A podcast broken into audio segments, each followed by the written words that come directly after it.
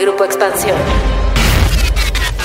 Esta semana en Geek Hunters. Ser streamer es una forma de generar nuevos roles de trabajo y parte de esta desmitificación está en la creación de contenidos dentro de varias plataformas como una forma de trabajo formal y bien remunerado. Además, es también un espacio para que la brecha que existe en el mundo de los videojuegos se acorte, ya sea por temas de género o incluso de idioma. Twitch, una de las plataformas más icónicas para hacer transmisiones de videojuegos, ya tiene una representación del 35% y otras plataformas como YouTube o Facebook Gaming empiezan a crecer. Pero, ¿es realmente sencillo ser streamer? Geek Hunters. En Geek Hunters platicamos de tecnología y tendencias del mundo geek. Los negocios detrás de tus gadgets. Con Erendira Reyes y Fernando Guarneros. Geek Hunters. Hola Geek Hunters, mi nombre es Erendira Reyes y en este nuevo episodio traemos un tema que bueno, podemos abordar desde distintas aristas, podemos platicar obviamente de esta parte de bueno, es sencillo ser streamer, no es sencillo ser streamer. Yo a nivel personal confieso que tengo un par de sobrinos que saben que me dedico a este mundo de la tecnología y que me han preguntado, oye, si se puede vivir de ser streamer o no se puede vivir de ser streamer, porque obviamente tienen esta inquietud y tienen dentro pues de su plan de vida incluso entrarle a pues esta oportunidad de streamear, de hacer transmisiones en vivo, de estar jugando y de obviamente pues que esta chamba no se haga tal vez tan aburrida o no sea tan tradicional como los trabajos que existen allá afuera. Y bueno, lo que siempre les digo a ellos es que no es sencillo, que la verdad es que sucede como querer ser estrella de fútbol. Con esto obviamente no quiero romper las ilusiones de los geek hunters que están allá afuera, pero además, si le agregamos un toque extra, que es el tema de, bueno, ser mujer, jugar videojuegos y transmitirlos, ¿es sencillo? ¿No es sencillo? Pues obviamente también vamos a platicar de esto en este episodio de Geek Hunters y obviamente conmigo está uno de mis siempre favoritos co-hosts del de, podcast. Fer, ¿cómo estás? Hola, Eren. Estoy muy contento de platicar acerca de este tema porque sí, estoy completamente de acuerdo que el streaming, como tal vez ser influencer, se está convirtiendo en un deseo laboral para muchas personitas jóvenes que apenas están como intentando encontrar qué les gusta en la vida. Y definitivamente el caso del género también viene a tocar esta industria porque pues como lo platicamos en podcast pasados, la industria de la tecnología a veces suele ser un poco complicada para las mujeres. Creo que es un tema muy relevante únicamente para comenzar a abrir la conversación. En el caso de la gente en general que quiere dedicarse a ser streamer, pues yo les diría que como en otros terrenos tienen que gustarles completamente, o sea que no lo hagan por pertenecer a una moda, porque generar contenido en este tipo de plataformas es una cuestión a la que le debes dedicar muchísimo tiempo, entonces tienes que tener muchísimo gusto. Y pues en el caso de las mujeres que también quieren entrar acá, decirles que lo hagan, que si les gusta, inténtenlo porque creo que lo que sucede o esas perspectivas de que a las mujeres no les gustan los videojuegos o que no son buenas, en realidad son cuestiones que no están respaldadas por información relevante. Nada más por poner ejemplos en cifras, en Estados Unidos durante el 2021, las mujeres representaron el 45% de los gamers en general de ese país. Además, datos de la consultora Newzoo, que es como una fuente obligada para videojuegos, menciona que la mayoría de las jugadoras en mobile precisamente son mujeres.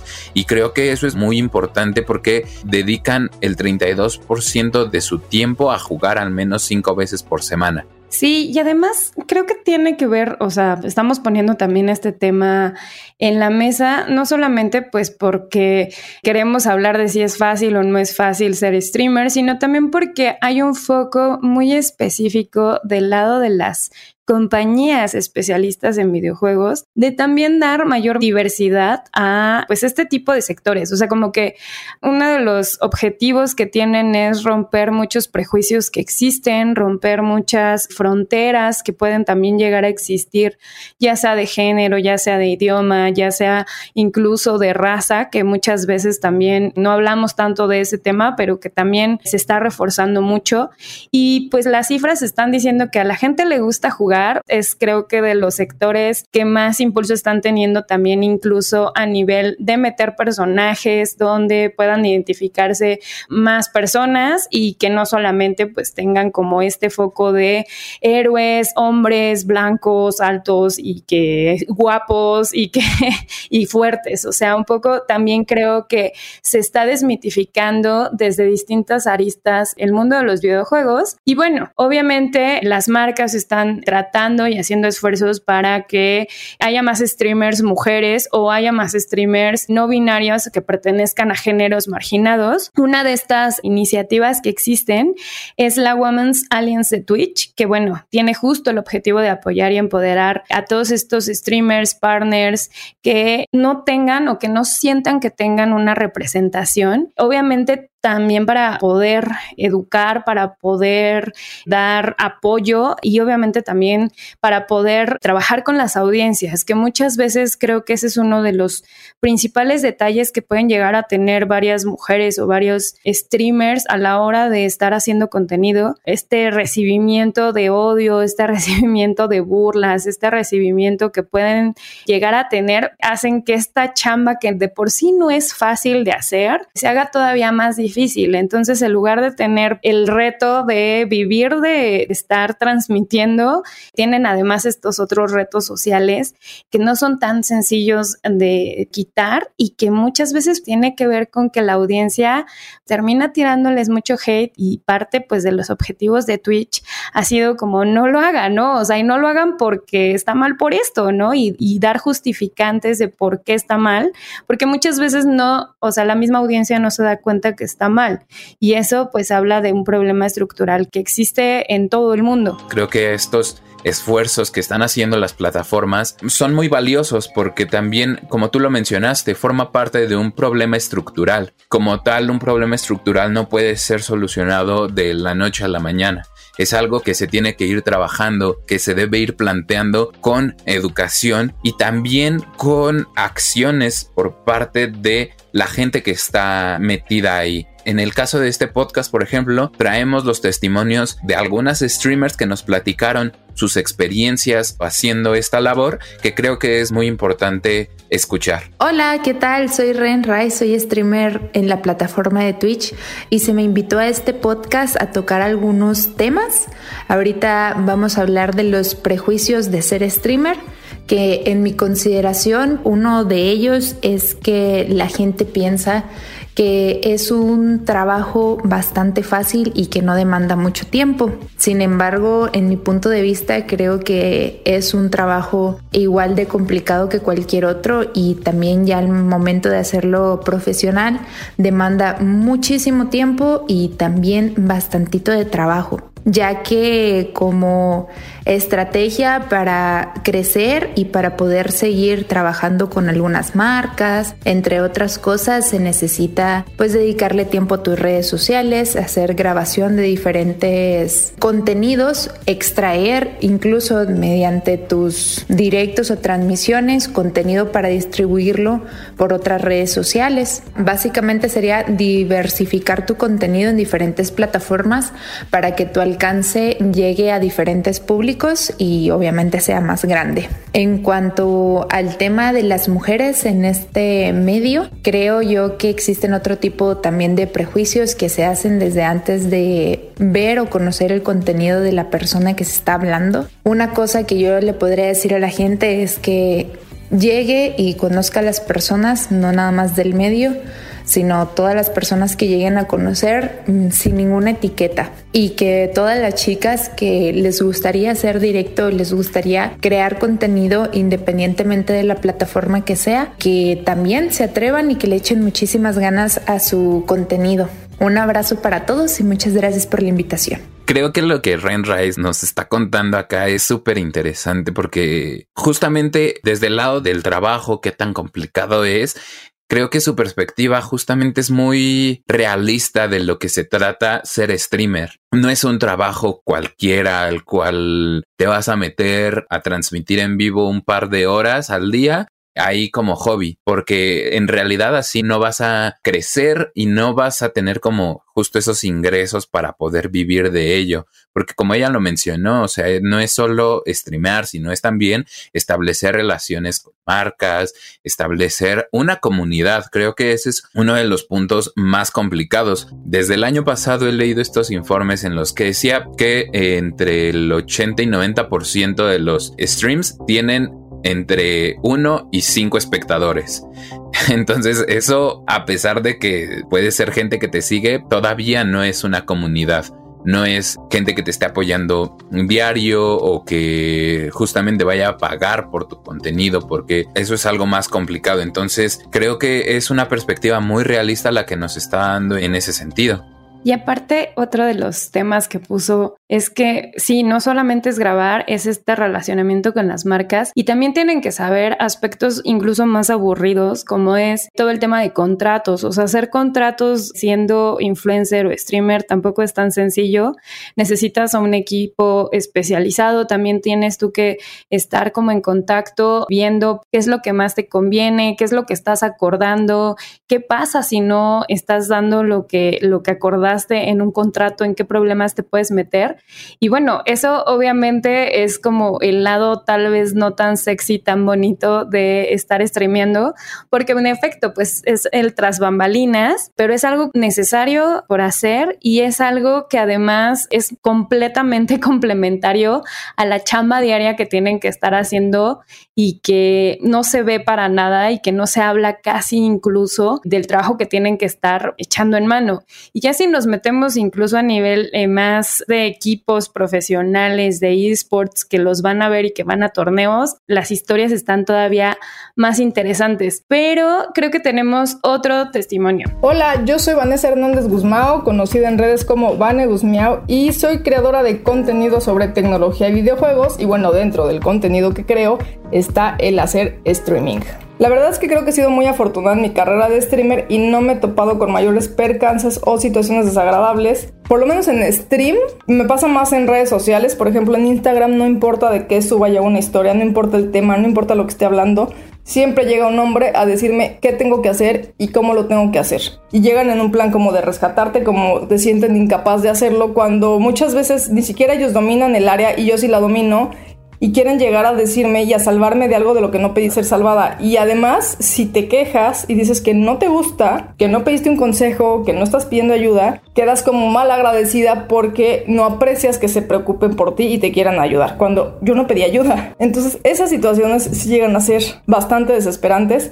En stream no me pasa tanto porque el trato es más directo y me conocen más y saben que ese tipo de situaciones me desagrada. Entonces, creo que ahí a lo mejor tal vez a lo que me he enfrentado lo que ha resultado un poco más complicado es que sí siento que los seguidores tienen en mente un estereotipo muy cerrado de cómo debe ser un streamer mujer y de lo que debe de hacer o no. Entonces sí, a veces sí llego a pensar que me tratan como una muñeca sin voluntad, que ellos agarran y quieren jugar y quieren que haga lo que ellos quieren que haga. O sea, no es que yo tenga una personalidad propia y que tenga mis propias dinámicas, sino que ellos creen que una streamer tiene que hacer tal cosa y entonces a veces llegan a un punto en que quieren imponerte que lo hagas, aunque a ti no te guste hacerlo.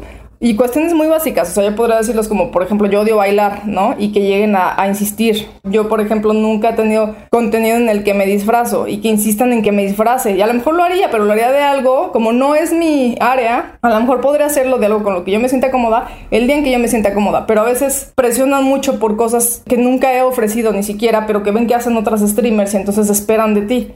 A veces es difícil crecer si no sigues el estereotipo que tienen en mente porque están esperando cosas ya como muy específicas y si no las das, pues ya perdiste la oportunidad. Entonces, mi comunidad en realidad no es tan grande y por lo mismo creo que se ha mantenido muy sana. Lo que sí es, que también yo tengo reglas muy tajantes. Entonces, cualquiera que rompe mis reglas es baneado de mi canal porque a mí lo que me ha funcionado es que sea así, porque si eres un poquito permisivo, luego otro va a ver si puede estirar un poquito más la liga y el otro va a ver si puede estirar un poquito más la liga hasta que las cosas salen de control. Entonces yo he ido por el camino de no ser permisiva. Para mí ha sido una experiencia agradable. Solo esta cuestión de que a veces siento que, se les olvida que soy yo o a veces se siente demasiada exigencia, o sea, porque yo hago un stream estoy horas frente a pantalla y a veces hablo con mis seguidores más que con mi propia familia y si de pronto no contestas un Instagram o no contestas alguna cosa te reclaman cuando en realidad tienen mucha más atención que cualquier otra persona cercana a ti. Entonces, sí siento que a veces te deshumanizan un poco y te ven como nada más un servicio. Y sí, sí estás ofreciendo un servicio, pero detrás de ese servicio también hay una persona que tiene otro tipo de necesidades. Mi consejo sería lo que me ha funcionado, pero que también va con lo que yo busco, es tener las reglas claras, mantener una comunidad sana, tener moderadores que te apoyen y que sepan aplicar bien esas reglas y al final también tener mucha paciencia. Si quieres hacer crecer tu comunidad, sí hay que ser como muy regular en horarios, en días, cosas que a mí me cuestan mucho trabajo seguir porque tengo como tres trabajos diferentes, entonces el stream para mí es más una especie de pasatiempo cuando tengo tiempo libre, que es muy escaso. Entonces, creo que la cuestión es regla y disciplina y paciencia, muchísima paciencia. Ay, aquí justo creo que dan el clavo, Vane, en el tema de no es fácil ser streamer, o sea, definitivamente es muy complicado. Y en el tema que menciona sobre todas estas dinámicas de la audiencia por promover mensajes tóxicos de odio, es algo que en el caso, por ejemplo, de Twitch, ubico que no es nuevo, o sea, han tenido como un esfuerzo especial en meter pues estas reglas ante bullying, ante abusadores, ante gente que realmente no está como siguiendo las reglas de comunidad que piden los mismos streamers. Y ha habido también movimientos, o sea, si no mal recuerdo, y no recuerdo incluso si lo habíamos mencionado en algún punto en el podcast, pero por lo menos en notas en expansión sí lo hicimos. Hubo una huelga que se llamaba A Day of Twitch, eh, que era como un día donde muchos streamers decidieron no estar transmitiendo en vivo para visibilizar que el discurso de odio y el acoso que existía en la plataforma no estaba chido y que también reforzara tanto Twitch este mensaje de evitar una comunidad tóxica y también a la misma comunidad los streamers les decían como no está cool lo que están haciendo, o sea, lo que decía Vane, ¿no? O sea, hay una persona detrás que pues es un ser vivo, siente y que no está al servicio completo de quienes están afuera pagando por ver su contenido. Entonces creo que esto es como de las cosas que más pueden llegar a padecer quienes deseen estar entrando en el mundo del streamer y que además es algo que se está padeciendo desde hace mucho tiempo. Pero antes de que sigamos platicando de este tema, vamos con Leo Luna, que nos tiene información bien hermosa, bien bonita y muy interesante para ustedes, Geek Hunters. Queridos Geek Hunters, oigan, ya les había contado que a veces es complicado encontrar un libro que te guste. Hay veces que me he tardado horas buscando uno que me llame la atención y lo dejo en unos minutos porque no es lo que yo esperaba. Pero desde hace unos meses, esto cambió gracias a Scribd, porque desde que me di de alta puedo ir probando libros y si uno me atrapa, lo sigo leyendo. Y los que no, no me da culpa de haber gastado en ellos. Y es que hay millones de libros digitales que pueden leer por menos del costo de un libro impreso. Y además, suscribirse es muy fácil. Tienes acceso inmediato y no hay compras adicionales. Todo por una misma suscripción. Es una plataforma que les va a venir muy bien si quieren continuar con el propósito de seguir leyendo en este año. Y en este momento, Script está ofreciendo a nuestra audiencia un descuento para tener dos meses por solo 19 pesos. Ve a prueba.script.com diagonal Geek Hunters para tener dos meses de suscripción por solo 19 pesos. Se los repito, es prueba.scribd .com, diagonal Geek Hunters para tener dos meses de suscripción por tan solo 19 pesos. Aprovechenlo, vayan, disfruten de la plataforma y tengan libros, revistas, documentos, partituras y muchas cosas que les van a encantar. ¿Cómo ves tú, Fer? Creo que también en ese sentido es muy valioso que estas streamers estén alzando la voz para combatir ese tipo de discursos de odio o discursos machistas, pero también ver que a nivel ejecutivo en la industria de los videojuegos hay más mujeres que están también ocupando puestos relevantes. Me acuerdo, por ejemplo, de, en el sentido de narrativas, a Amy Henning, que es uno de mis tops, o sea, es como uno de mis ejemplos porque ella fue directora y escritora de la trilogía de Uncharted. Pero también un caso, digamos, más cercano puede ser el de Nash Lamina, quien actualmente ya lleva más de 20 años al frente de Xbox, entonces creo que es como compartir la historia de una consola muy relevante para la industria de los videojuegos y que su labor se vea reflejada ahí. Te voy a contar la verdad. El otro día estaba yo platicando en el Día Internacional de la Mujer y puse una foto de Mire chiquita y les decía yo, esa niña jamás se imaginó, jamás se imaginó trabajar en la industria de los videojuegos. Cuando nosotros éramos chicas, pues sí, podía ser abogada y podía hacer muchas cosas. No te estoy diciendo que me tocó la época de las cavernas, pero la industria de los videojuegos todavía era como un mito. Era muy de hombres y era muy de vamos a comprar el Pac-Man o el Intellivision, que es de tu hermano, y ahí tendrás un par de juegos para jugar, ¿no? Que te deje jugar tu hermano y tal. Jamás me pasó por la cabeza que iba yo a trabajar en esta industria, y mucho menos en la parte de marketing, y mucho menos durante 20 años. Y ha sido muy dinámico. Te puedo decir que esta es una de las industrias más dinámicas que hay. Nada es igual. Un año con otro no se compara. Claro, a ver, lanzamos Halo 1 y lanzamos Halo 5 y o sea, el juego per se o el lanzamiento del juego puede ser similar, pero la audiencia no es la misma. O eh, lanzamos la primera consola y lanzamos la última consola en noviembre del año pasado.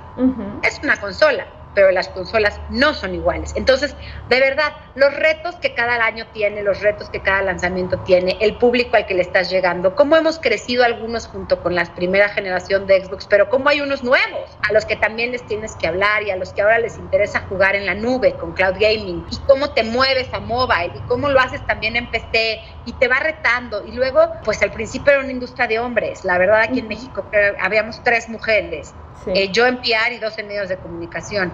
Hoy es una industria en la que el 50% de las jugadoras es mujeres. Ha cambiado muchísimo. Entonces, no se han sentido esos 20 años, o yo no los he sentido. Mis arrugas tal vez sí, pero yo no he sentido esos 20 años. Soy muy feliz y me encanta. Y creo que es parte también relevante el hecho de que desde distintas trincheras se estén acortando estas brechas y estos prejuicios se estén rompiendo. O sea, lo que mencionaba Nash, el hecho de que cuando ella empezó su carrera había dos mujeres más al lado de ella y que ahora tenga un equipo completo de mujeres trabajando con ella, no solamente rompe la parte de prejuicios, sino que también puede visibilizar estos temas de las minorías que muchas veces tal vez no se ven y que puedan generar acciones a nivel de comunicación dentro de las empresas para fortalecer y empoderar a estas voces vulnerables, vamos, que están allá afuera y que también quieren un espacio, que también están chambeando por un espacio para que puedan tener éxito, para que puedan ser conocidos y también para que se rompa otro prejuicio que existe y que veo que varias streamers incluso han compartido en redes sociales, que es también la misma chamba que las marcas hacen con streamers mujeres, streamers hombres, o sea, como que igual que sucede, ¿no? O sea, sienten que hay como videojuegos para mujeres y videojuegos para hombres, o sea, como que realmente no debe ser así, o sea, todos nos gusta jugar y todos tenemos la misma capacidad, entonces este prejuicio que incluso pueden llegar a tener las marcas, que se rompa, que no lo tengan y que obviamente también se visibilicen los problemas que muchas veces a nivel personal puedes llegar a tener a entender y obviamente la idea es romper pues con estos vicios. Creo que también es muy importante esa perspectiva de liderazgo desde estas grandes empresas porque justamente creo que inspiran como lo hemos mencionado, inspiran a más personas a querer formar parte de esas comunidades y tal vez no, digamos, este mensaje le llega a varones, pero también Creo que es importante que lleguen mensajes por parte de mujeres líderes hacia varones porque hace cambiar esa perspectiva y hace que esos contextos que le son desfavorables a ellas también vayan cambiando desde una perspectiva de hombre. Desde mi punto de vista, eso es algo muy importante. Creo que en el sentido de las empresas también se deben responsabilizar de lo que están haciendo con las streamers o con los gamers, porque aportar a esas divisiones de género en torno a videojuegos no funciona para nada. Estoy, estoy de acuerdo. Y para eso, pues ya habíamos hablado de algunas iniciativas. Por ejemplo, Twitch durante marzo tuvo como mucho foco en la parte que streamers de la región hicieran o tuvieran acciones dentro de la coyuntura. Obviamente fueron muchas de las streamers que existen las que se metieron y empezaron a desde su lado hacer algo. Algunas tuvieron desde pláticas hablando de cómo era ser streamer, hablando de cómo es la parte más de la igualdad de género, las mujeres que llegaban a admirar, algunas también estuvieron jugando solamente roles femeninos o videojuegos que tuvieran alguna mujer como protagonista y bueno, varias de los nombres hicieron algo coyuntural y algo específico por el mes de marzo. ¿Alguno que te haya llamado la atención? Sí, sí, sí, uno que me llamó mucho la atención fue el de Anya Tekken, porque ella realizó demostraciones competitivas de Tekken. Bueno, para los Geek Hunters que no sepan qué es, se trata de un juego de peleas en el que a mí se me hizo significativo porque luego he llegado a ver estos grandes torneos de Evo que hacen en Japón y en Las Vegas, que son puros juegos de peleas y en los que se necesita mucha habilidad. Entonces, igual, o sea, comparando eso con los prejuicios que luego escucho de que las mujeres no juegan o que deben jugar cosas sencillas así, creo que es un muy buen ejemplo de que no es así, de que las cosas no son así, de que hay gente hábil en cualquier cosa y no tiene que ver con su género. Entonces, a mí el caso de Anya Tekken se me hizo muy relevante porque además es como una de las exponentes más relevantes que tenemos en México. E incluso también creo que mencionar otros trabajos que hemos hecho en expansión, hemos entrevistado a entrenadoras de equipos de esports creo que por ahí también se demuestra la capacidad que tienen las personas que, como lo decían, no tiene nada que ver con el género. Y bueno, seguramente vamos a estar teniendo un especial énfasis en el tema de esports, en el tema de streamers y en el tema de videojuegos en general dentro de las distintas verticales de comunicación que tenemos en expansión. Para agosto de este año vamos a tener un evento que se llama Gamer G, que es muy famoso en España en Argentina y ahora en la versión de México vamos a estar cubriéndolo de primera mano. Entonces también viene bien hablar obviamente de todos estos actores y obviamente de toda esta industria desde las distintas perspectivas. Entonces seguramente van a ver mucha de esta información dentro de los canales de comunicación que tenemos.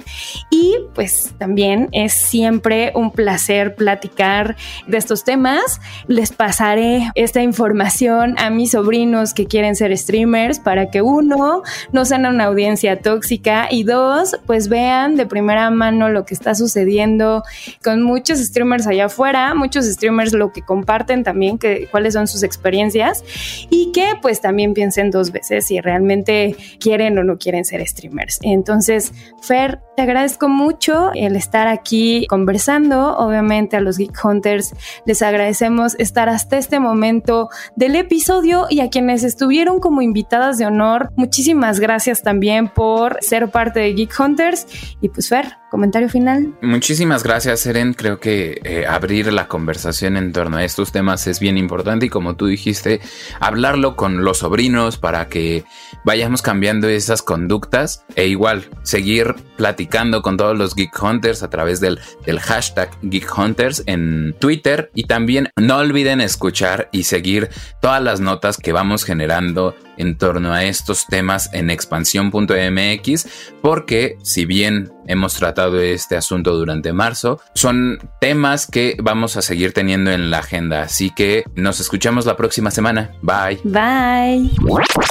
Geek of the Week. Un nuevo grupo de hackers ha surgido. Su nombre es Lapsus y son la nueva pesadilla de las Big Techs.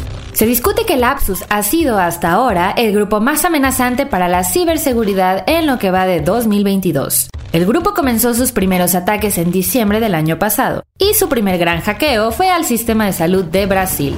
Posteriormente, comenzaron a filtrar documentos secretos de marcas y organismos como Huawei, Apple, EA Games, Samsung y hasta de un periódico portugués. Sin embargo, la gota que derramó el vaso fue el ataque a Bing, Bing Maps y Cortana de Microsoft. Filtraron 37 GB de datos que contienen su código fuente. Pero Microsoft restó importancia a este hecho, pues en un comunicado de prensa alegaron que la vulneración no se logró por falta de seguridad en sus sistemas, sino que el modus operandi de Lapsus, en realidad, consiste en persuadir empleados de Big Techs para permitirles acceder a sus cuentas personales, y es así como obtienen la información. Lapsus ha declarado que sus fines no son políticos, sino meramente monetarios. Pero, ¿quién está detrás de Lapsus? Este jueves, la policía de Londres arrestó a siete personas presuntamente relacionadas con Lapsus. Aunque no revelaron la identidad de los detenidos, sí mencionaron que de las siete personas, ninguno es mayor de 21 años de edad, y que el capitán de estos piratas es un joven de 16 años que vive en Oxford, Inglaterra. Se hace llamar en línea White Dogspin o Bridgebase, y los padres del menor argumentaron que no tenían ni idea de lo que hacía su hijo en la web. Geek Hunters. Toda la información de tecnología y negocios la encuentras en expansión.mx diagonal tecnología. Geek Hunters es un podcast de Grupo Expansión. Lucky Land Casino asking people what's the weirdest place you've gotten lucky. Lucky? In line at the deli, I guess. Aha, in my dentist's office. More than once, actually. Do I have to say? Yes, you do. In the car before my kids' PTA meeting. Really? Yes. Excuse me, what's the weirdest place you've gotten lucky? I never win and tell. Well, there you have it. You can get lucky anywhere playing at LuckyLandSlots.com. Play for free right now. Are you feeling lucky? No purchase necessary. Void where prohibited by law. 18 plus. Terms and conditions apply. See website for details.